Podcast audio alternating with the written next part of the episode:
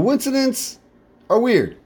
It can happen anytime, from any direction, about anybody, about anything. Well, episode 230 of Edge of Your Seat podcast has a couple coincidences. Kind of weird, kind of sad, kind of cool, kind of funny, kind of here we are. I'm your host, Brandon LaChance, and I've had the next 20 episodes of Edge of Your Seat podcast mapped out. When I was going to do them, or around the time, who's the guest, all those kind of things. This show, again, episode 230, came up next, and the guest was planned to be Gary K. Wolf. And I'm super excited to finally get the show out. And I was so excited to talk to the Earlville native, 10 minutes away from where I live, Mendota, who wrote Who Censored Roger Rabbit in the 80s, which became a world renowned movie and a childhood favorite of mine, which made this really cool for me. Who Framed Roger Rabbit? I watched that movie nonstop as a kid. I loved it. I know it was a little controversial. Jessica Rabbit, supermodel, cartoon character, some of the language, some of the innuendo between human beings and cartoon characters. In the 80s, it was kind of risque. My family let me watch it, and I loved it. I'll still watch it to this day. It's a great movie. Well, the movie turned 34 on June 22nd, and Gary Wolf published Jessica Rabbit's origin story called Serious Business in May. So, Who Framed Roger Rabbit had an anniversary. Wolf had a new book coming out.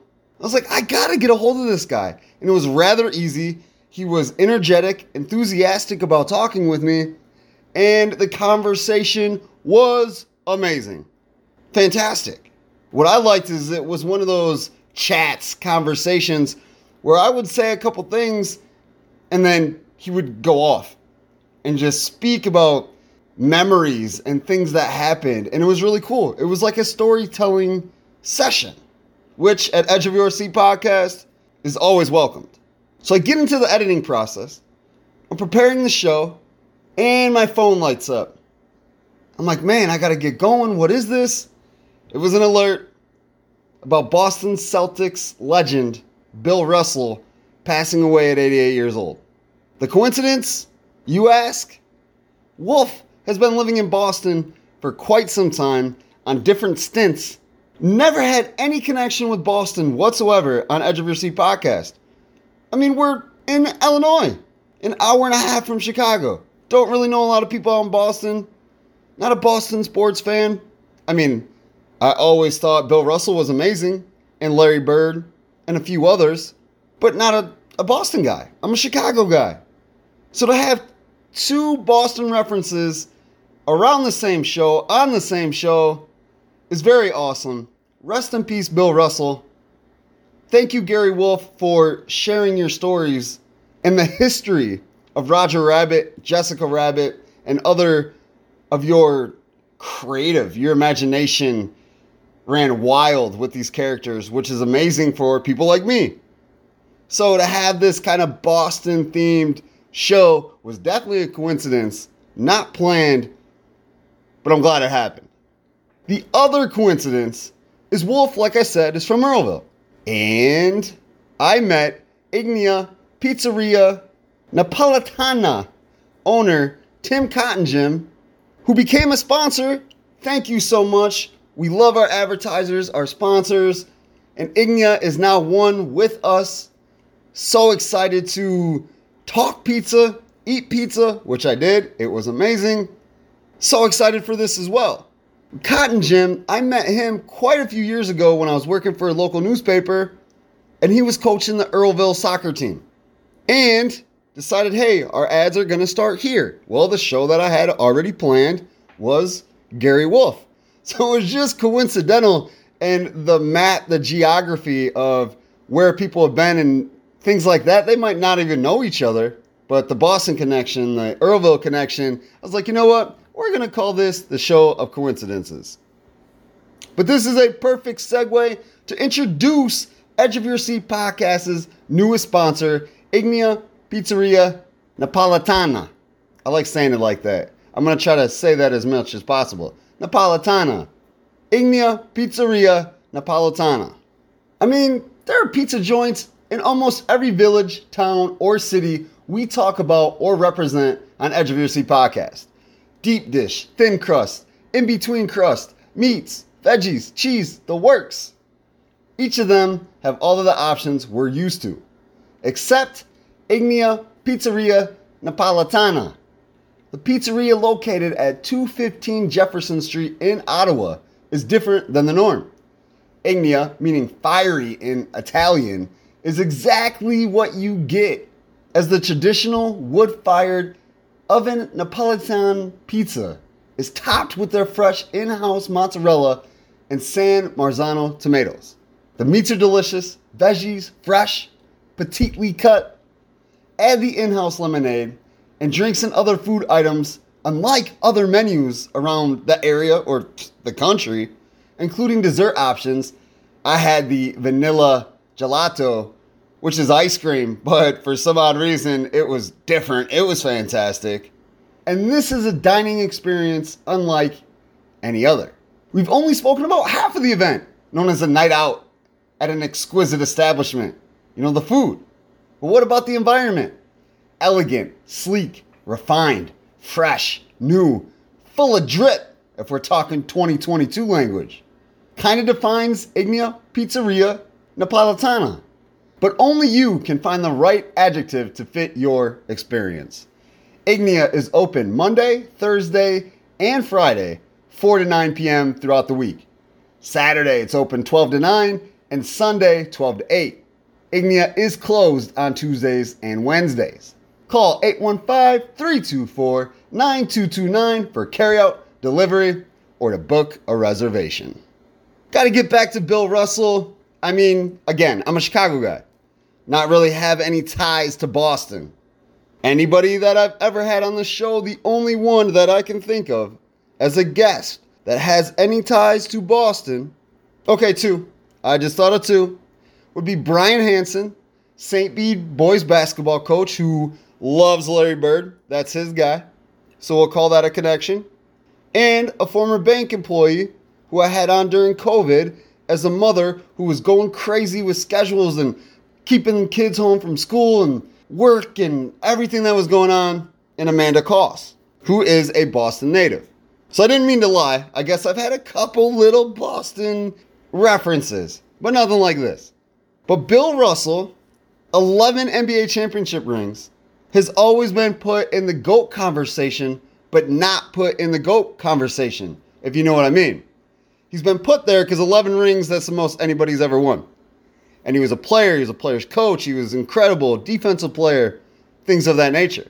But with the likes of a Michael Jordan, a Wilt Chamberlain, now a LeBron James, a Larry Bird, a Magic Johnson, a Shaquille O'Neal, a Kobe Bryant, Bill Russell has been pushed off of a pedestal that he was on in the 50s and 60s as a great, a legend, an icon in the NBA history, the NBA era, but not a GOAT. Unless you're from Boston and watched basketball in that era, you're not putting Bill Russell as the GOAT. You're not. It's crazy. I mean, he's got the classifications, he's got the resume, he's got the criteria. Second overall pick in 1956 by the St. Louis Hawks. Boston legend, coach, manager, GM, did everything. Red Auerbach wanted Russell, but couldn't get higher in the draft. So he did his, his work, his behind the scenes. Listen, what do you want? How can I help you help me? St. Louis wanted Ed Macauley. He was a six time All Star who had roots in St. Louis and had a sick kid who was in St. Louis that he wanted to be around more. This is NBA. It was a business like it is now, but a little, you know, it was a little heartfelt business. Cared a little bit more about people and things like that. That doesn't happen in 2022. That didn't happen in the 90s or the 80s either. It's a business, it's money, big money. Nobody cared about feelings and where you were and, and things like that.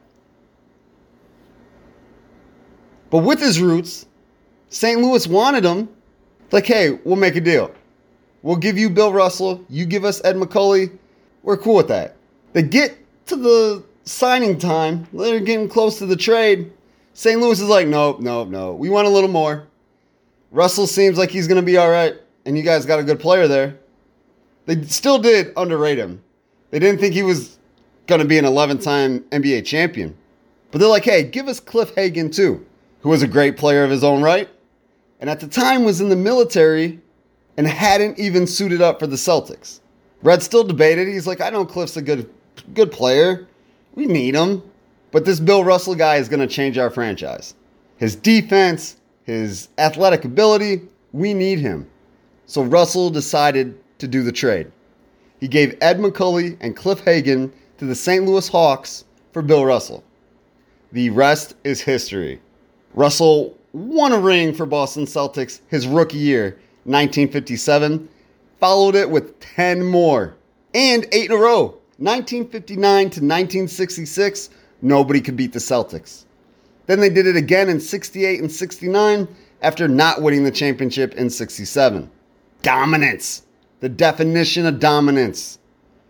He was a five time MVP, most valuable player in the NBA during a time when centers, prolific centers, prolific, he played against Wilt Chamberlain, Hal Greer, Jerry Lucas, Willis Reed, Nate Thurmond, just to name some legendary centers that he played against. But you can also throw in the Jerry Wests, the Elgin Baylors, the Lenny Wilkens, and pretty much a million other NBA Hall of Famers that he played against in an era where it was his era. Like the style of play that he played, everybody else was doing the same thing. Five time MVP, 12 time All Star, three times on the first team, eight times on the second team, four time rebounding champ, received the NBA Lifetime Achievement Award in 2017 and he's been a member of every anniversary team the NBA has had 25 years, 35 years, 50 years, 75 years, and that will not stop. When they have 100, 125, Bill Russell is still going to be on those teams. He's not ever going to fall off of an NBA anniversary team. His averages, this is insane 963 games between 1956 and 1969 he averaged 42.3 minutes a game as a 6'10, 215 pound center. That is a lot of minutes. There's no centers racking up 42 minutes a game currently. Not happening.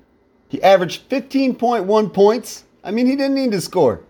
He did score, he could score, but he was the defensive mastermind and athletic body which shows in his rebounding category 22.5 rebounds per game for his career. You heard me right 22.5. Also had 4.3 assists. The dude could do absolutely everything. Obviously, didn't get to watch him in person. Have watched some clips. I mean, the Celtics are the famed franchise of all time when it comes to NBA with the Los Angeles Lakers. Those two squads are the legendary acts of the NBA. When you think NBA, besides, you know, where you're at, because that's usually your team first, but after that, when you're thinking the history of the sport, what teams mean to an association, the Lakers and the Celtics are those two squads for the NBA. And for the Boston Celtics, it starts with Bill Russell. It actually may end with Bill Russell. Because after that era, they've won six a lot of that's Larry Bird. Actually, five of those are Larry Bird, and one in 2008 with Paul Pierce, Kevin Garnett, Ray Allen when they started the Big Three movement, which is now carried on and kind of made basketball stale at times. That is a conversation for another time. But the Celtics are not on that pedestal without Bill Russell. Rest in peace, he will not be the GOAT to me. I mean, there's a guy named Michael Jordan who will always be the best player in the world to me. But he's up there. He did a lot of amazing things and he deserves all the credit for everything he did. I don't think he's overrated player, not at all. I've seen some headlines, some stories and back in the day when he was an overrated center and overrated NBA legend. No, not at all. The guy played with integrity. He was a positive role model and he could play the game, which is first and foremost the number one importance. He won games. He made his team better. That's what an NBA player does. Mendota Ford is a community dealership that is dedicated to being community first. A small dealership in a smaller town. The staff of General Manager Ski Hartman and his associate, Jason Hintz, pride themselves in being here for you. They don't want to sell you one vehicle, they want to form a bond, a relationship, to get you every vehicle you want, and cars, trucks, and SUVs for your friends and family. Ski has lived in Princeton since he was five and has been with Mendota Ford for two years. He has plenty of experience helping you with all of your vehicle needs as he has been in the motorcycle business for 20 years and over 10 years in car sales and management. Jason Hintz has been with Mendota Ford for seven years. He's originally from Mendota, giving him the experience needed to help customers in every way possible. You can purchase any vehicle off any lot in the Mendota Ford family. Ski and Jason will make sure they track it down and hand you the keys with a little jingle jangle. To check out the many options on the lot, Mendota Ford is located just south of Mendota on Highway 251. To look ahead or find a vehicle on another lot, check out www.mendotaford.com. Call 815 539 9314 for all vehicle inquiries with Mendota Ford. Again, I'm your host, Brandon LaChance. This is episode 230 of Edge of Your Seat podcast. Let's do the plugs. Just did the Mendota Ford ad. This show is brought to you by Mendota Ford, community dealership that is here for you. Much love to all of our sponsors, including Mendota Ford. And you can listen to every single episode of Edge of Your Seat podcast. So the previous 290 and this one on Spotify, Apple Podcast, and our website, www.rss.com backslash podcast. That is with an S. It is plural. Backslash edge of your seat podcast. Have any questions, suggestions, want to be a guest, know somebody that would be a good guest, like something or don't like something I said, a guest said, just want to talk, whatever you want to do, send an email, edge of your seat podcast at gmail.com. Much love. Shout out to our guy, Brian Cavelli, the mastermind behind the intro and outro beat of Edge of Your Seat podcast. Well, we want you to hear Gary Wolf's stories of Roger Rabbit, how it all came together. Man, so awesome to speak to this guy. I bought the Jessica Rabbit origin story. I had to. Like I had to. After this conversation, I was like, I want to read everything this guy has wrote. Such a great creative mind, and I gotta I gotta see what's going on. I got I gotta get in Toontown. I want to relive my childhood, jump back in it, and have fun with it. And Gary allows you to do so, no doubt. So we're gonna do a couple ads for Olson Construction and Sure Step also in the sponsorship advertisement family with Edge of Your Seat podcast. Much love to them as well, always. And then we're getting to Gary Wolf. So until next time, which hopefully is real soon, like I said, I got shows mapped out, guests, everything else, trying to get everything in the vault out because school is right around the corner. Mendota High School starts August 10th. Today is August 2nd. We got to get this out. We got to get these out. So then, when sports start and everything is fresh, we're right there with it. Until next time, peace. It's gratifying to me to think that something that I created back in 1981, uh, the characters I created have become cultural icons. I, I, you, want to you want to do the interview? I don't want to I don't want to go on and on and on and tell you stuff you don't want Is to it hear. okay but, if yeah. I do this for, like I said, I do a podcast as well called Edge of Your Seat Podcast. It's a Absolutely. pretty much Sure. all over Illinois, and Mhm. uh, I have a, a guest on every single time. So it'd be amazing if we could do this for that, and then I'll take quotes and stuff and put it in the story. Sure, absolutely. Edge of Your Seat Podcast, real special guest today. Did not know that the creator of Who Framed Roger Rabbit, a childhood monumental movie for me that I watched a gazillion times. I didn't count, so I can't tell you a correct number, but I'm going to say a gazillion times. Gary Wolf from Earlville, right next to Mendota. Never knew that. Gary, how are you? I'm great. Thank you very much. Thanks for having me. Uh, my mother used to take me over to Mendota to do clothes shopping. We shopped at Khalil's uh, department store over there. And uh, afterwards, we would go to some drugstore on your main street and have a hot fudge sundae. And they would bring you the hot fudge in a little glass pitcher, uh, warm, and you would pour the hot fudge over your ice cream. And if you wanted more hot fudge, bottomless glass jar. So I got a lot of fond memories of Mendota. That is awesome. And then before we hit the record button, you said you read local newspapers all over the place, including the Mendota Reporter. I read the Earlville Leader, I read the Ottawa Times, I read the Chicago Tribune, and I read the Mendota Reporter. I was a big newspaper guy, and I am still a big newspaper guy. I still read newspapers every day. I read the New York Times, I read the Boston Globe, and uh, it's sad to say I read USA Today uh, every single day. Yeah, uh, I I like to I like to keep up with the news, and I I learned to read newspapers when I was a kid. It was a lot of uh, gave me a great sense of pleasure, and I still do it. When we were exchanging emails, you said, hey, let's talk. You gave me a time, and you said Boston time. Are you in Boston? I am in Boston. Yeah, I've been in Boston for it just passed the time when I've been in Boston longer than I've been in anywhere else. I, of course, I grew up in Earlville. Spent uh, you know my early years there. Then went to University of Illinois. Got out of the University of Illinois and went in the Air Force. And I was assigned to Boston. I, so I came to Boston and lived here for three years, and then volunteered to go to Vietnam. Went to Vietnam for two years as an air commando came back and they reassigned me to Boston. So I lived in Boston for another year before I got out. 14 years in San Francisco. And at that point, I sold Roger Rabbit to the movies and could pretty much live anywhere I wanted. I, by then, I'd met my wife and we had gotten married. And I actually met her in Boston. And um, we looked around everywhere for places that uh, we might want to live. We looked at Chicago, which uh, you know I thought was really kind of nice. Uh, looked at Atlanta.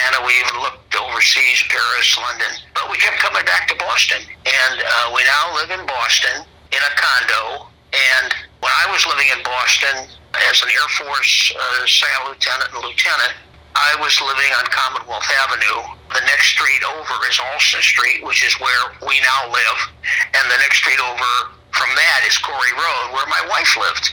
Uh, so from my office, which is top floor of, of this high-rise uh, high-rise building, I can see where I used to live when I met her. If I go out the back door, I can turn our left and I can go by the the apartment where she was living when I met her. And if I just go straight down Allston Street, there is the laundromat where we had our first date. So, you know, I've come back to my roots. You had your first day at a laundromat. I love it. Yeah, yeah, I thought that was really hot. She was a stewardess, and uh, I was an Air Force. Uh, I was a captain by that time. Uh, you know, I was dashing. Now I'm I'm just old and fat, but in those days I was young and slim and dashing. And of course, she was drop dead gorgeous. I had met her, and I I called her up and I said, Hey, you know, I'm going to pick you up from the airport. Uh, and she says, "Oh yeah, but I'm, I'm going to have my, my dirty laundry with me. I'm, I'm having to take my dirty laundry on the plane because it's, it was she was used to do like four and five day trips, and she so she would bring back her dirty laundry. I said, ah, "No problem, I'll bring mine, and we'll go to the laundromat. But you know, we'll do our laundry together," which I thought was so hot. You know, our skivvies all turning around in the washing machine together, and. Uh, so we bought some popsicles at the little uh, convenience store next door. Sat on the, the washing machine, ate our popsicles got hit by this monumental snowstorm. I mean, it was monumental. Uh, so we walked back to my place because it was the closest. Uh, she stayed over. Uh, she stayed in the bedroom. I slept on the sofa, and uh, yeah, that was our first date. You know, it's been all uphill since then. I'm, I'm loving it. Awesome. And what's her name? Oh, Bonnie. Was she the inspiration behind Jessica Rabbit? Uh, well, yes and no. Um, I'll, I'll, let, let me give you let me give you the story. Let me tell you how this whole Roger Rabbit thing came to be because it involves a lot of Earlville, and uh, you know Earlville is just Mendota was removed. So everything really started when I was in the uh, second or third grade. My teacher gave us a picture to color. She said, "Take this home and, and color it in." And the whole purpose of the exercise was to stay inside the lines. That was. That was the only point of the exercise. And I mean, there was nobody better at staying inside the lines than I was. So I took that picture home and I looked at it. Uh, it was a typical farm scene: a fence, a, a meadow, a farmhouse, a barn, and, and a, one cow standing all by itself out in the middle of the middle of the field. So I colored the farmhouse uh, kind of yellow because that was what a lot of farmhouses were around Earlville Land, and colored the barn red, colored the fence brown, colored the grass green, and I saw that cow all by herself out there in the middle of that field, and I thought to myself something my mother had told me. She said that when you know when people are all by themselves, she said they get sad, they get lonely, and they get blue. So I saw that poor, sad, lonely cow out there. I called that cow Blue. So I, you know, handed the picture in. The next day, the day after that, the teacher handed them all back except for mine. And she said, she said, Gary, come up to the front of the class. So I went up to the front of the class. She said, face the class. And I'm thinking, oh man, I stayed inside the lines better than anybody. So she held that picture up over my head. She said, class, look at this stupid, stupid picture. She said, everybody knows that cows are brown, cows are black, cows are white, cows are sometimes brown, black, and white, all three. But never, never, never are cows blue. She said, Gary, don't you ever do anything this stupid again. So she called my mother. And my mother had to go to school. I mean, that was a big deal for my mother. I came home and, and my mother called me in the living room and, and she sat me down with her with my father and she said, Gary, why did you color that cow blue? And I said, geez, Ma, I, you know, it was you, really. It wasn't me. It was, it was you. You, you know, you said people get sad lonely, they get blue. So there's a cow, sad lonely, I color the cow blue. She said, all right. She says, you go out play for a while. Your dad and I have to talk about this. I went outside and I played. I didn't think this was going to have a happy ending. I mean, you got to know my mother and father a little bit. I, I mean, everybody in Earlville knows them of a certain age, but they were they were children of the Depression. My dad had to drop out of school in the third grade to go to work, and my mother had to drop out of school in the eighth grade to go to work. So these were not what you would call well-educated urban liberals. I mean, these were hard scrabble working folk, and I didn't think this was going to have a happy ending for me. So finally, my mother called me back in and she says, Gary, down. She says, your dad and I talked about it, and we decided the next time you want to color a cow blue, you go ahead and color a cow blue. So she called my teacher. She said, you know, next time he wants to do something like that, let it. It's fine with us. About a week later, the teacher gave us another assignment, and uh, it was to describe what you did on your summer vacation. Uh, you know, the kids were writing about how they went up to Lake Namakagon up in up in northern Wisconsin, and some of them went to the Dells, and you know, some of them went to Starved Rock, and and I wrote about how I went out in my backyard and I built a rocket ship out of tin cans and aluminum foil, and I flew to the moon. That was what I did on my summer vacation. And so I passed that in, and the next day the teacher passed it back. I said, well, that was quite the trip. You know, that was really the first indication that I ever had validation of creativity from anybody. I, it was my mother and father. I still got that picture hanging, hanging in my office over my desk. You know, the other thing that influenced what I wrote later years, uh, again, my mother, and my mother was a wonderful woman. My mother said, you know, my dad ran the pool hall in Earlville, and my mother worked in the school cafeteria. And my mother said, look, you know, if you want to get out of this town, you don't want to wind up staying here for the rest of your life and running your dad's pool halls. The one thing you can do to make that happen is to read.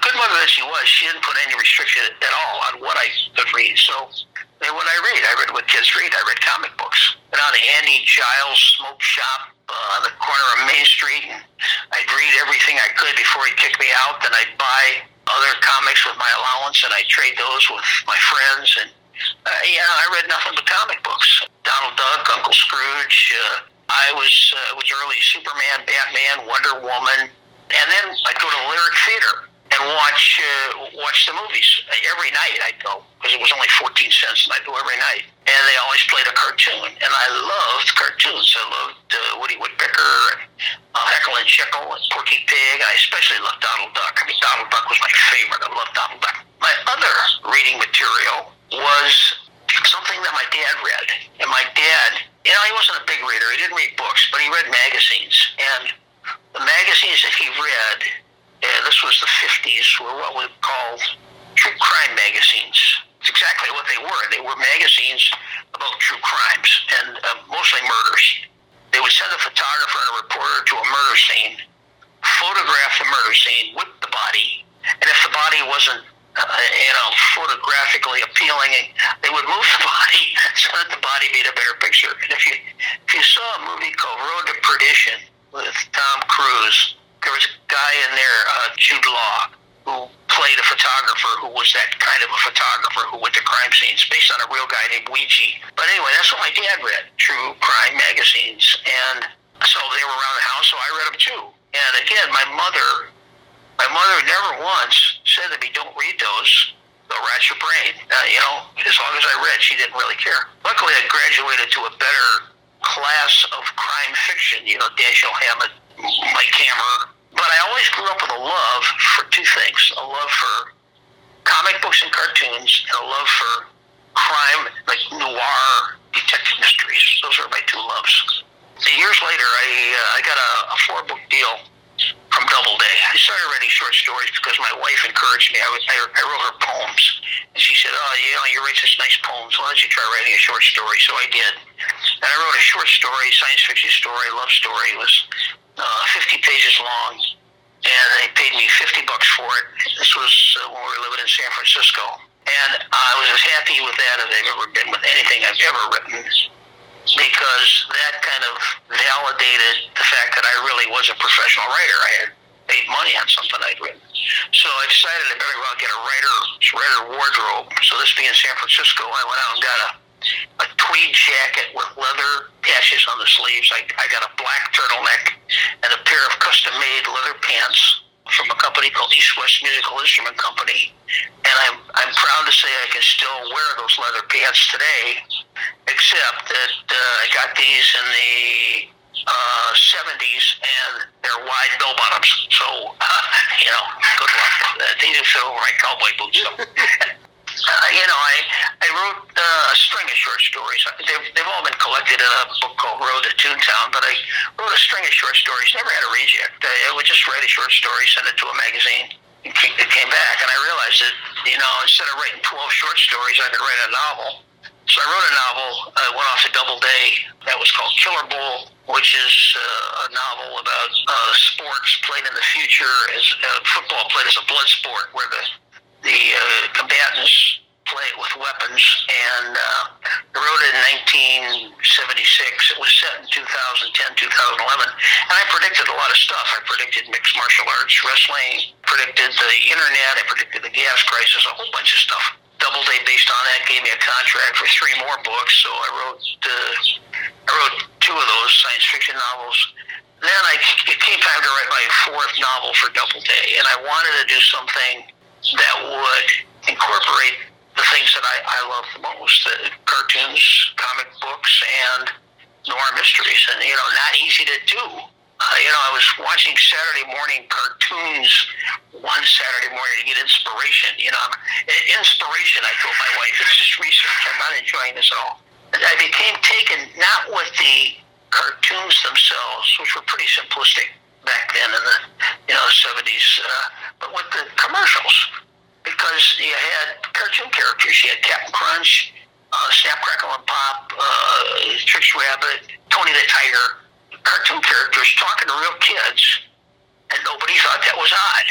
A light bulb went on in my head, and I said, "Geez, you know, a great idea for a book. I could write a book about a world where cartoon characters are real." What a great idea.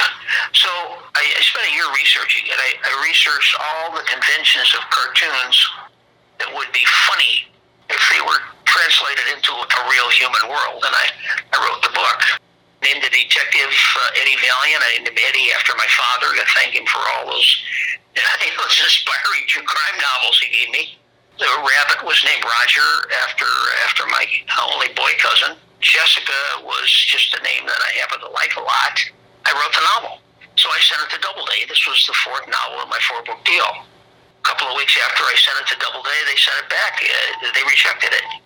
First reject I'd ever had in my life. And it was that book, Who Censored Roger Rabbit. And so I called my, my editor and I said, Sharon, why did you reject this book? And she said, I, I had to. And she said, I thought it was funny. I said, geez, funny. I said, this is the best thing I've ever written. It's probably the best thing I'll ever write. She says, yeah, I agree. She said, but it was so different from anything you've written before, anything that anybody's written before, that I had to send it to the marketing department, and they were the ones who rejected it.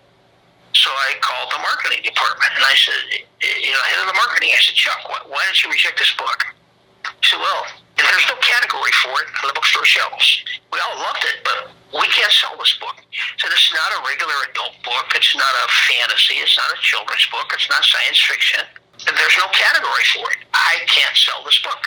And I said, all right, what would you do if somebody gave you The Wizard of Oz or Gulliver's Travels or, or, or Alice in Wonderland? What would you do with those? And he thought for a minute. He says, eh, I couldn't sell those either. So I went to my agent and I said, Bill, you know, what, what am I going to do? If I can't publish this book, I don't want to be a writer anymore because this is what I want to write. And uh, my agent said, oh, don't worry, don't worry. He says, well, we'll find a home for it. So he started sending it out to different publishers, different editors in the same publisher. Along the way, it accumulated 110 rejects. It was rejected 110 times. My wife used to call the trip out to the mailbox. In those days, you got rejects by mail. Uh, I don't get many rejects, but I guess when you do get them now, you get them by email. But in those days, you, you got them by mail. And my wife used to call my trip out to the mailbox every day, the daily disappointments, because I would go out there and come back with like five rejects for Censored Roger Rabbit. And so finally, on the 111th submission, it came across the desk of a woman named Rebecca Martin, who was an editor at St. Martin's Press and she had just edited a major bestseller for them. So uh, the president of the St. Martin's Press gave her a vanity project. He said, whatever book you want to publish next, fine. You publish whatever you want. And just then, Who Censored Roger Rabbit came across her desk, and she read it and she said, this is the book. So she went to the president of the company and said, hey, this is the book I want to publish. It's my vanity project. So he said, all right, let me read it tonight and I'll get back in the morning. So he took it home, came back the morning, said, Rebecca, I said you could publish anything you wanted, but you can't publish this because I can't sell it. And Rebecca stepped up to the plate and said, you know, either publish it or I quit. So they published it, uh, albeit in very small quantities, uh, very small. You know, now people ask me if you could live your life over, if you had a time machine that could live your life over, uh, what would you do differently?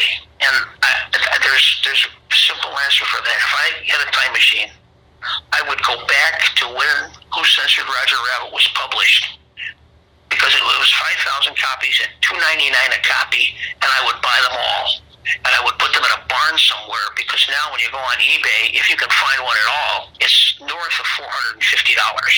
So you know that that would certainly fund my retirement, but you know, they did publish it. And uh, I sold it in 1980. It came out in 1981. And between 1980 and 1981, uh, I got this call at home. Know, this guy says, is this Gary K. Wolf? I said, yeah, it is. He says, well, hey, this is Roy Disney from the Disney Corporation. And I said, yeah, right. Roy Disney calling me at home. Yeah, who is this really? He said, no, no, no, it's really Roy Disney. And I just read your book, Who Censored Roger Rabbit. And I said, yeah, right. It hasn't come out yet. It's not coming out for another six months. He says, and I found out that somebody at St. Martin's Press sent a manuscript copy of the book to Disney with a note saying, I think you'd like this. And I tried to find out who did that uh, so that I could kiss her or him full on the lips, but I've never found out who did that. But anyway, it made its way up to Roy Disney, and Roy Disney said, "Yeah, we, yeah, we we would really like to make this into a movie." So he said, "Would you like the Walt Disney Company to make your book into a movie?"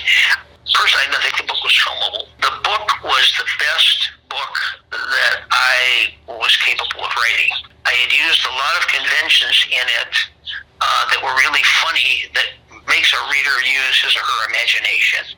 The characters in the book talk with word balloons, like they do in comic strips, so that when you're talking to a, a toon, you don't talk to him, you read him, and if he turns around, his word balloon turns around, and uh, he can d- d- disconnect his word balloon and hit you over the head with it. Uh, if a cartoon gun kills somebody, it produces a bang balloon. That bang from the bang balloon kind of it gets rigid, and it, if it doesn't break when it hits the sidewalk, you can collect that bang balloon and then compare it to another bang balloon, and if the two bang balloons match, came from the same gun. So it's all kinds of conventions that I use that I thought would make this this book unfilmable. Uh, but th- they offered me more money for it than everything I'd ever made before put together. You know, who am not to let them try? So I said, oh yeah, sure, love to love to have you love to have you do that. So um, for the first couple of years, they they proved me right. In those days, this was 1980 1985, and Disney really did not have the horsepower to produce this movie. They were a second-rate production company. That's why they needed this movie so badly. They were making uh, movies that were destined to be the second half of double features, and there were no more double features. You know, they were making movies uh, like Flubber and uh, The Nutty Professor and Herbie, The Black Hole and The Black Cauldron, which disappeared down the black hole. They had been offered ET and they passed. They had been offered Star Wars and they passed. So they needed a big hit. They needed something to reestablish themselves, and they saw this as being that movie. They really didn't have the horsepower. And uh, uh, another problem. They, they didn't have the technology. In 1980 to 1985, the technology to make this movie had not yet been developed. So it really wasn't uh, wasn't going anywhere. At one point, Roy Disney came to me and said, "Hey, you know, we're not having any luck doing this as a live action animated movie. What would you say if instead of animated characters, we had characters in costumes like we do at uh, at Disneyland?" And I'm thinking, oh, Jesus, I'm going to have the Disney stable. I'm going to have Fred MacMurray as Eddie Valiant. I'm going to have Hayley Mills as Jessica. I'm going to have Dean Jones as the Rabbit and Kurt Russell as Baby Herman. And I said, you know, don't you think that that kind of compromises the premise just a little bit? Uh, everybody agreed, so they went off. And I didn't think anything would ever really happen. I had pretty much given up by 85, but then a couple of things did happen. Uh, Roy Disney got forced out. Michael Eisner came in, and Mike brought with him a guy named Jeff Katzenberg. We'd worked with at Paramount, I think. And they had made a little movie called Jaws and a you know bunch of other stuff. And they threw out every movie that Disney had in development, all except for Roger Rabbit, which they both said, we have to make this movie. So they did something that nobody at Disney had ever done before.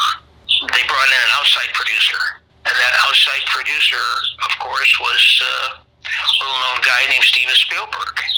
And to show you what a difference Steve Spielberg makes in Hollywood, in 1983, Roy Disney went to Warner Brothers and said, "Hey, we're doing this live-action animated movie, and we're going to have all of our Disney characters in it, and we would want to use Bugs Bunny in a cameo.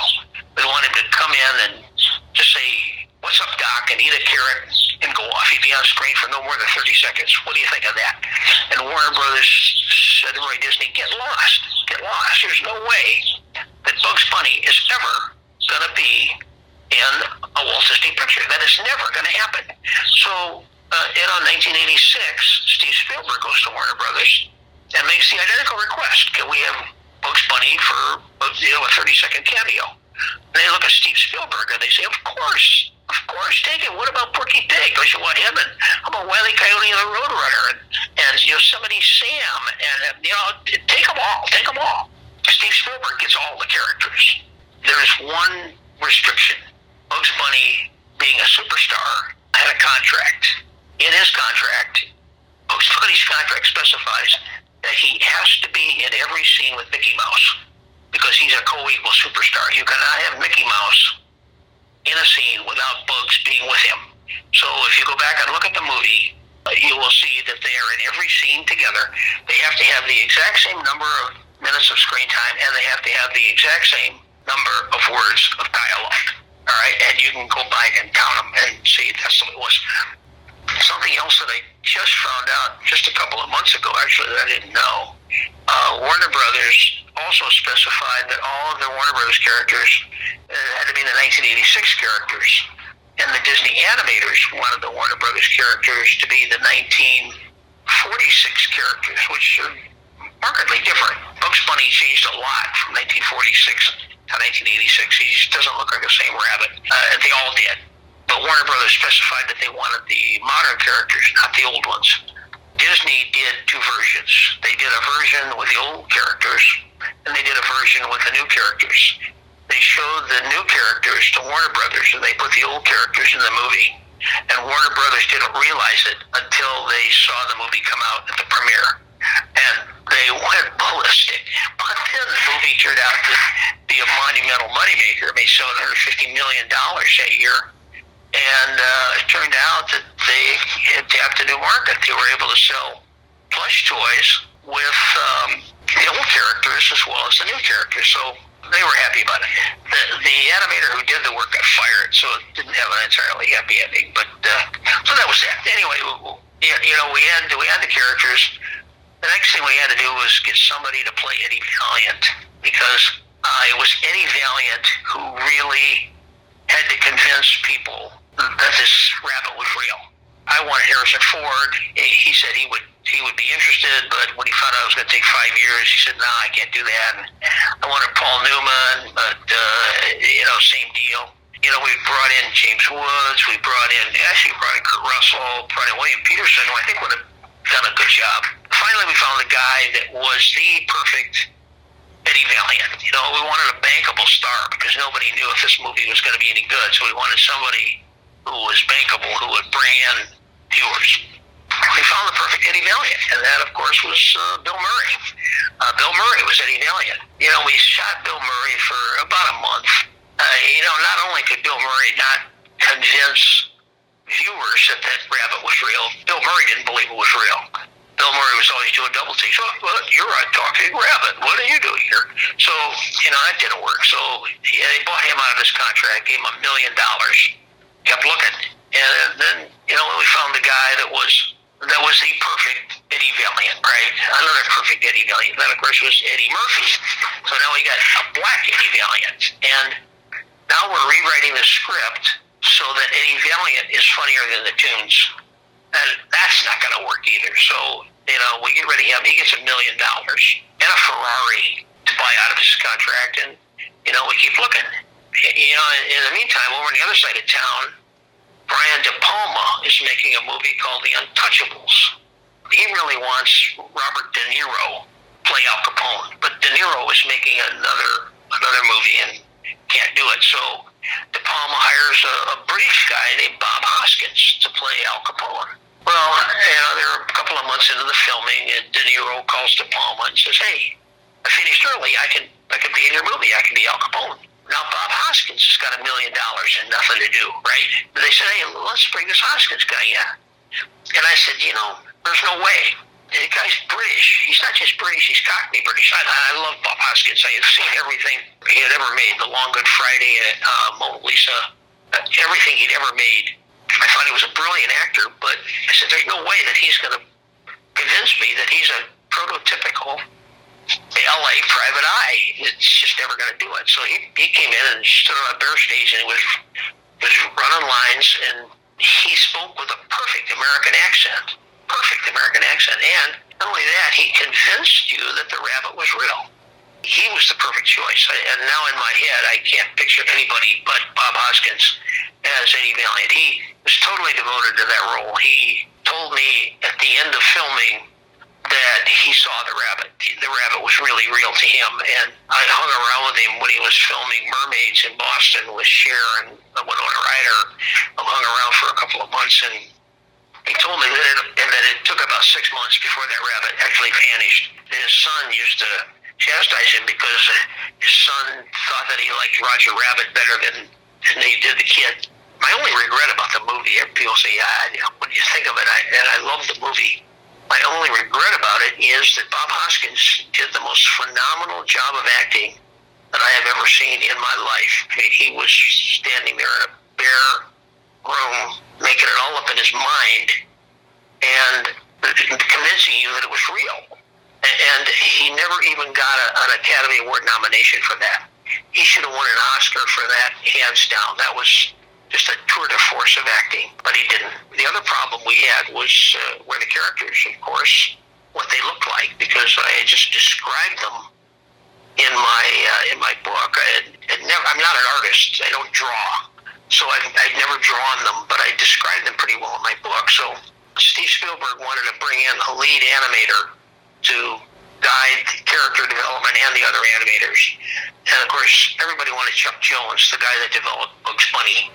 I wanted Chuck Jones. Everybody did. Uh, so we interviewed him, and he we wanted to do it, but he was elderly at the time, in his late 60s, and everybody was concerned that the stress of this movie, which was going to last for five years and be very high stress, might might kill him.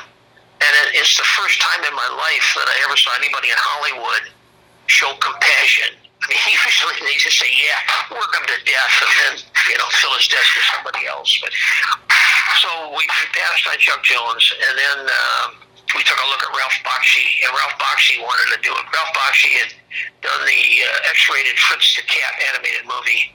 Steven thought he was kind of a goon, so uh, we passed on him, and then we, we got the perfect choice for animators, uh, lead animator too. That was a guy named Dick Williams, who was an American living in England as an expat.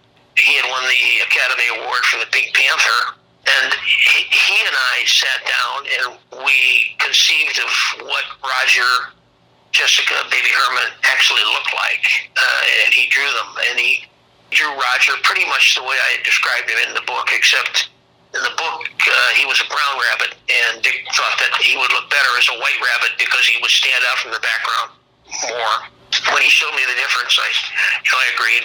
Dick added that orange top knot to give him a little splash of color, but basically he was, uh, as I described it in the book.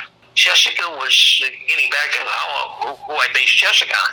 I based Jessica on some of the loves of my of my youth growing up in Earlville, and that of course was Rita Hayworth, uh, Betty Grable, an actress named Veronica Lake who wore her hair over one eye. It became her trademark look, and in World War II, everybody, all the women were copying that, and they were working in factories, and they found that they were having all kinds of accidents because all of them were doing the Veronica Lake hairstyle with with her hair over one eye and they couldn't see.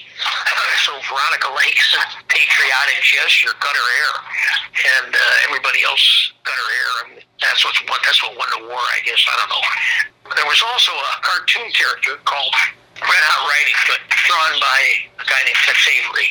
If you look at the old Red Hot Riding Hood cartoons, which you can find on YouTube, you'll see that uh, she is basically Jessica Rabbit's grandmother. She always wears a red outfit, has the red hair. Hers is, is up in a uh, kind of an updo. Got the narrow wasp waist and, you know, does singing and dancing. Dick Williams wanted Jessica to be uh, very narrow waisted, uh, disproportionate to a real woman because he wanted to show other animators that Jessica, especially, had not been rotoscoped. Rotoscoping is a uh, process, perfectly legitimate process in animation where you film a real person doing something and then you kind of trace over that so that uh, it's a drawing, but it's actually based on a real person. And he wanted other animators to know that Jessica had not been rotoscoped, that she was purely a figment of animation and imagination. They had to get voices for them. We found Charlie Fleischer, who was the voice of Roger Rabbit. We found him working in a comedy club in LA, and uh, we saw him. We, we heard he was great at doing voices. Uh, so we went to see him, and he was in as part of his routine. He was doing Donald Duck having an orgasm. I mean, that sold everybody. All right, well, this is the guy. So we brought him in. He sat down with me and, and Dick, and Dick felt that every successful cartoon character had some kind of a speech impediment. Daffy Duck with his lisp, Porky Pig with his stutter. They tried a lot of stuff, and Charlie came up with a stutter on P for please, and you know that worked pretty well, so we kept that around. As a voice for Jessica, Bob Zemeckis, who was the director that Steven brought in, Bob Z had worked with Kathleen Turner on Romancing the Stone. She came in and she agreed to do it, but they, they did the voices before they did anything else, and nobody really knew if this was going to be any good. They didn't. They didn't know if this was going to be a you know smash hit or Howard the Duck. Nobody knew, so she agreed to do the voice of Jessica, but she would not take screen credit for it. She said, "I'll do it, but I want to be anonymous." So that way, if if the movie was a flop, nobody would know it was her, and if the movie was a big success, she'd come out as the mysterious you know, voice of Jessica Rabbit. This is what James Earl Jones did in uh, Star Wars for the voice of Darth Vader. He did the same thing because nobody, nobody knew if Darth Vader was going to be any good. So uh, he did the same thing. And then when Darth Vader was a success, he, I mean, when Star Wars was a success, he came out and said, hey, it was me all the time. You know, that was fine. She did the lines, but when it came time to sing the song, she was pregnant at the time. She was eight months pregnant. And I don't know if she really can't sing or if she just didn't have the breath control, but she couldn't sing the song. So Steven, who was married to Amy Irving at the time, said to Amy, who was there at the recording, he said, hey, Amy, you sang in Yentl, you give it a whack. And I said, Steve, you know, there's nobody going to believe that Jessica has one voice when she's singing and another voice when she's speaking. He says, ah, nobody will even notice. You know, it'll find movie magic. And nobody ever did, even though Amy Irving took screen credit as the singing voice of Jessica Rabbit, uh, but nobody ever noticed that it was two different voices, two different women. You know, we filmed the movie in London. It filmed from 1985 to 1988. We premiered it at uh, Radio City Music Hall in New York City. They did it there so that I wouldn't have to come to LA. I could just uh, drive down from Boston. So I was sitting at Radio City Music Hall in the um, VIP section. I'm going to see my movie for the first time all the way through. I'd seen it bits and pieces, but never all the way through. So I was going to see it all the way through for the first time. I was going to see my credit, Gary K. Wolf, on a movie screen for the very first time. And I was sitting between Kathleen Turner on one side and Amy Irving on the other side, sitting between two of the most beautiful women I've ever met in my life. And I'm thinking to myself, you know, life just doesn't get any better than this. By golly, life got better because Kathleen reached over and put her hand on my leg and whispered in my ear and says, Gary, are you excited? And I said, Kathleen, you have no idea. So, uh, you know, the movie opened, astounding reviews. It was the best reviewed movie of 1988. Grossed $750 million won four Academy Awards at the Academy Awards ceremony in 1989, uh, which I went to, sat close enough to share a smell of perfume. I got a multiple movie rating deal out of it with uh, with Disney. Uh, I wrote the sequel novel, uh, Plug Roger Rabbit, and for that one, I had 10 publishers bidding on it. And of those 10 publishers, every single one of them had rejected the first novel once. Three of them had rejected the first novel twice and one of them had rejected the first novel three times. So, uh, you know, it just goes to show you, never give up. That's awesome. Thank you for the whole story. I, a couple things I want to say, and I'm like, nope, don't even do it. Just let them talk. well, I, I do tend to go on. No, you know? that was perfect. That was perfect. I just want to get a little bit of background before I ask you. You know. Oh wait, I, I, okay, I, but I gotta, I gotta tell you one other thing. All right, uh, and you can use this for a closer because this is a great closer. When we were making the movie, Steve Spielberg wanted everybody to uh, have his or her favorite character in the movie. I mean, you know, people who were in higher levels. And so Bob Hoskins wanted Heckle and Jeckle, so Steve would make sure he got Heckle and Jeckle. Bob Z. wanted the Roadrunner and Wile. Coyote. Dick Williams wanted Droopy. So Steve came to me and he said, Gary, what, you know, what's your favorite character? I said, ah, Steve, you know, I got Roger and Jessica and Baby Herman. I think I'm covered. They says, oh, okay, well, you know, we'll we'll do something special for you. So if you watch the movie, when Eddie Valiant is going through the tunnel into Toontown, and it's a dark, dark tunnel, and then all of a sudden, curtain comes open, and he he comes out, and there's singing and dancing and laughter and bloopers of happiness and everything like that. If you freeze frame it, for six frames. You got to be quick. If you freeze frame it and look over on the left, you will see that there is a yellow farmhouse, a red barn, a green pasture, and a blue cow standing all by itself on the middle of the field. That's fantastic. That is absolutely awesome. So that's my story. that blue cow is going to be around forever. I wrote Who Plugged Roger Rabbit, then I wrote Who Whacked Roger Rabbit, uh, my three Toontown novels. And then during the pandemic, I figured I thought Jessica needed a, a, a book of her own. So I wrote Jessica Rabbit Xerious Business, which serious with an X, X-E-R-I-O-U-S, Xerious Business. It's an origin story. It tells about how Jessica Rabbit became turned from Jessica Krupnik, a poor shop girl who's working for nothing wages and living with her abusive mother and her nasty stepsisters and stepbrothers, and how she went from that to becoming, you know, Jessica Rabbit, the Jessica Rabbit we all know and love, and uh, how she met Roger. People always want to know how she met Roger. Where did Toons come from? How did Toontown come to be? So this book answers all those questions. So kind of not sums it up, but kind of puts you know another layer to it. Yeah, yeah, absolutely. The book's been doing really well. It just came out a couple of weeks ago. It's a couple of things. If people are going to read it looking for a 1940s kind of noir thing, uh, this ain't it. There's Toontown, in my mind, is timeless. It's, toons can exist at any time, in any place, and this book is set in the in modern day. It's not set in the 1940s like the movie was. And you know, I, I justify that by the fact that Jessica, Roger, Baby Herman, all those characters are actors, and uh, after they uh, came to Toontown, uh, they made a movie set in the 1940s. So, you know, as the Lord High Almighty Potentate of Toontown, it's my rules. I make the rules, and you know, you gotta live with them. Uh, the other thing is that Jessica starts off the novel human. She's human.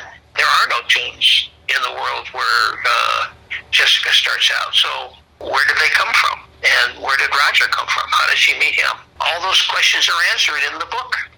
Oh, that's great. Now I'm going to have to get a copy. Absolutely, and, and you're going to have to leave me a review. And believe me, I see all the reviews on Amazon, and I'm going to look for your name. And if it's not there, I'm going to I'm going to write you a nasty letter. I'm going to cancel my subscription to the Mendota Reporter. How about that? No, don't do that. How much time do I have to read it? Uh, take your time. I don't care. It took me two years to write it. If you if you want to take two years to read it, go ahead. awesome, awesome. I mean, you just told the stories about the production and characters and how you wrote it and everything else. I mean, fast forward 34 years is going to be the anniversary. I believe it's June 22nd this year. I mean, 34 years, all, you know, your work of art and it's, you know, maybe kids now don't know what it is unless their parents show them, but for oh, generations. I, I, think they do. The, my fan base is when the movie first came out, my fan base was like everybody. I, I got young kids, old people, and as the time progressed, especially then they released the movie on VHS, and parents started using it as a babysitter. So all of a sudden, I got a whole new generation of, of kids who were watching it, and then it came out on DVD, and again I got another hit. Uh, parents were using that as a babysitter. And so I got another hit of younger generation kids. And then it started showing on Disney Channel all the time. It's still current. People still know the movie. They still know those characters. Jessica Rabbit is a cultural icon. I get 30 pictures a week of young women cosplaying Jessica Rabbit. Jessica Rabbit is a perfect character because anybody, any woman looks good as Jessica Rabbit. If you're a little heavy, fine, you look great as Jessica Rabbit. If you're a little thin, fine, you look great as Jessica Rabbit. If you're black, if you're Asian, uh, if you're a guy, I get guys cosplaying Jessica Rabbit, and they look great. Some guys cosplay Jessica Rabbit as a guy. They call him Jesse Rabbit. You know, I encourage all of that because Toontown operates uh, under a, a rainbow banner. I, I, everybody's welcome in the in the rainbow uh, the rainbow uh, tent of Toontown. People also send me pictures of uh, Jessica Rabbit tattoos. And I think Jessica Rabbit has been tattooed on half the arms of half the guys in the Army, Navy, Marines, and Air Force because uh, I've, I've got tons of them. One interesting story my wife and I were at Saratoga Springs in New York, summer home of the New York City Ballet, and we were we go every year. We were watching the New York City Ballet, and uh, we like to sit up in the first balcony because that's the best view we were in the second row, and in the row in front of us were five young women. And by young, they were your age. You know, they were like 35, 36 year old women. They were really punk. I mean, they were pierced and tattooed, and they they looked like they were there for a Metallica concert. And I, well, you know, what are these women doing at, the New York City Ballet? And then the young woman who was sitting just in front of me kind of put her arm on the back of her seat and from shoulder to elbow, she had Jessica Rabbit tattooed on her arm. Jessica Rabbit wearing camo shorts, a camo crop top, and holding an M16. I'm looking at that, and my wife looking at it. Look she looks at me. She says, "You gonna tell her?" I said, "I've got to. I mean, how can I not?" So I said to her, "I said, Excuse me, Miss, but is that Jessica Rabbit?" She says, "Yes, it is." She says, "My name's Jessica, and she's my spirit animal, and, and I had to have her tattooed on my arm." And I said, "Well, why the camo crop top and shorts, and why the M16?" She says, "Well, I'm a retired Marine sergeant." and I thought that she should reflect me in what I did. And so I told her who I was, and that I, I had created Jessica Rabbit, and that she was really uh, doing justice to the character, and I appreciated the fact that she was keeping my character alive. I asked her if I could take a picture of her arm, and she said yes, and I did, and I posted it on Facebook. And she also posted a picture of that on her Facebook and said, "Oh, I met the creator of Jessica Rabbit, and he sat behind me at the ballet, and he saw my tattoo, and he he really liked it, and he was really nice. And by golly, if ten other Jessicas didn't say, "Oh yeah, I met him too," and he was really nice to me too. And I'm thinking there must be this secret society of Jessicas throughout the United States, so they're all communicating, you know. Definitely. So I, you know, I'm I, I'm tickled to death that, that characters I created are, are certainly going to outlive me. I mean, they're they're going to become immortal. 30, 50 years down the road, they'll still know who Roger is. They'll still know who Jessica is. I hope they'll still know who I am too. But uh, I, I did more on Jessica. Definitely. I got two questions for you. One, what I was trying to lead into is, I mean, when you sit back and you're thinking about this and the characters and you know the success of the movie and the books. I mean, how does it make you feel coming from little old Earlville to now you're in Boston and you have all this success under your belt? I'm still just Teddy and Eddie Wolf's kid from Earlville, and I always will be. Uh, everything I've ever done in my life, while they were alive and even after they died, everything I've ever done in my life, I've done to make them proud of me. And I have never gotten the Hollywood attitude. I, I like living in the city just because there's so much to do and it's so exciting. But basically, I'm, just a, I'm just a Earlville boy at heart. I have never lost that small town attitude. You know, my, my mother used to used to talk to everybody. You know, in Earlville, everybody knew everybody else, and he used to talk to everybody. Everybody you met, no matter where you were, on the sidewalk, any place, you'd always say hello and you'd have a conversation. I still do that. And, you know, most people in a big city don't, but I still do. And, I, you know, I still talk to people in restaurants and uh, I do a lot of yoga. I do yoga every day, and I, I probably know everybody I do yoga with, hundreds of people. It hasn't changed me as a person. Uh, I'm certainly proud of what I did. I can't say I'm not. But it hasn't changed me as a person. I was the person I was, and I still am the person I was and always will be. Awesome. We got to give them a shout out. You talked about them quite often. What were the names of your mom and dad? Oh, uh, Ed and Hetty Wolf. And uh, anybody listening in Earlville who is of a certain age will know Ed and Hetty Wolf. Ed uh, used to give uh, accordion and guitar lessons. My mom was working in the school cafeteria. And uh, every year she would give every graduating senior a graduation card with a dollar. You know, that was a lot of money for working people back then. But every kid who graduated got a dollar from my mom, and they all loved her. The kids who worked in the cafeteria loved her.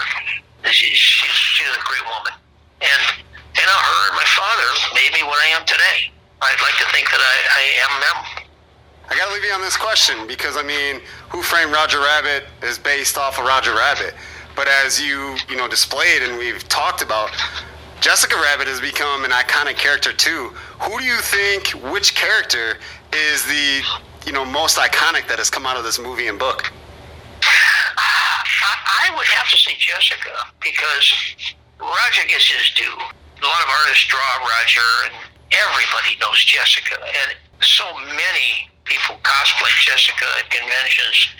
I would have to say that, that Jessica is Jessica was voted uh, one of the sexiest women of uh, of the '80s by somebody. I, I'm thinking, you know, she's for God's sake.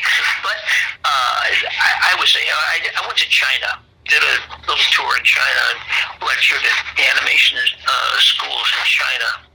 And whenever I gave a talk and they men- I mentioned Jessica Rabbit, the translator would say Jessica Rabbit, everybody would laugh. And I went up to him afterwards and said, Why is everybody laughing when I say Jessica Rabbit? And he said, Well, Jessica Rabbit is very popular in China. But in China, she is known as Big Melons. Said, well, that makes me the Big Melon Dan then. So um, I got to think that Jessica will be the character that kind of outlives everybody else.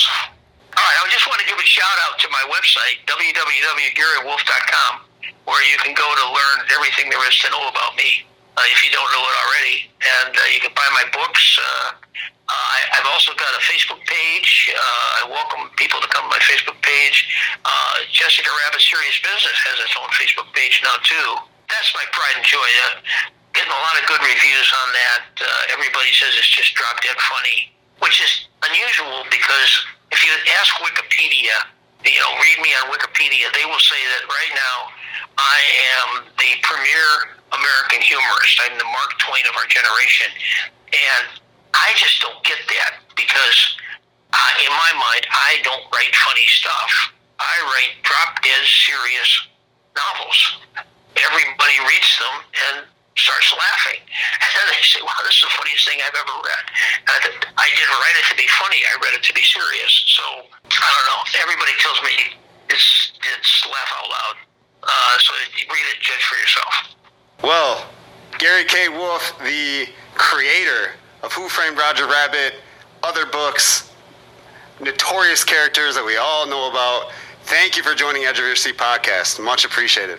My pleasure. And, and hey, a big shout out to all the people back there in the Midwest. Uh, you guys are my people. I'm one of you, and I'll never forget you.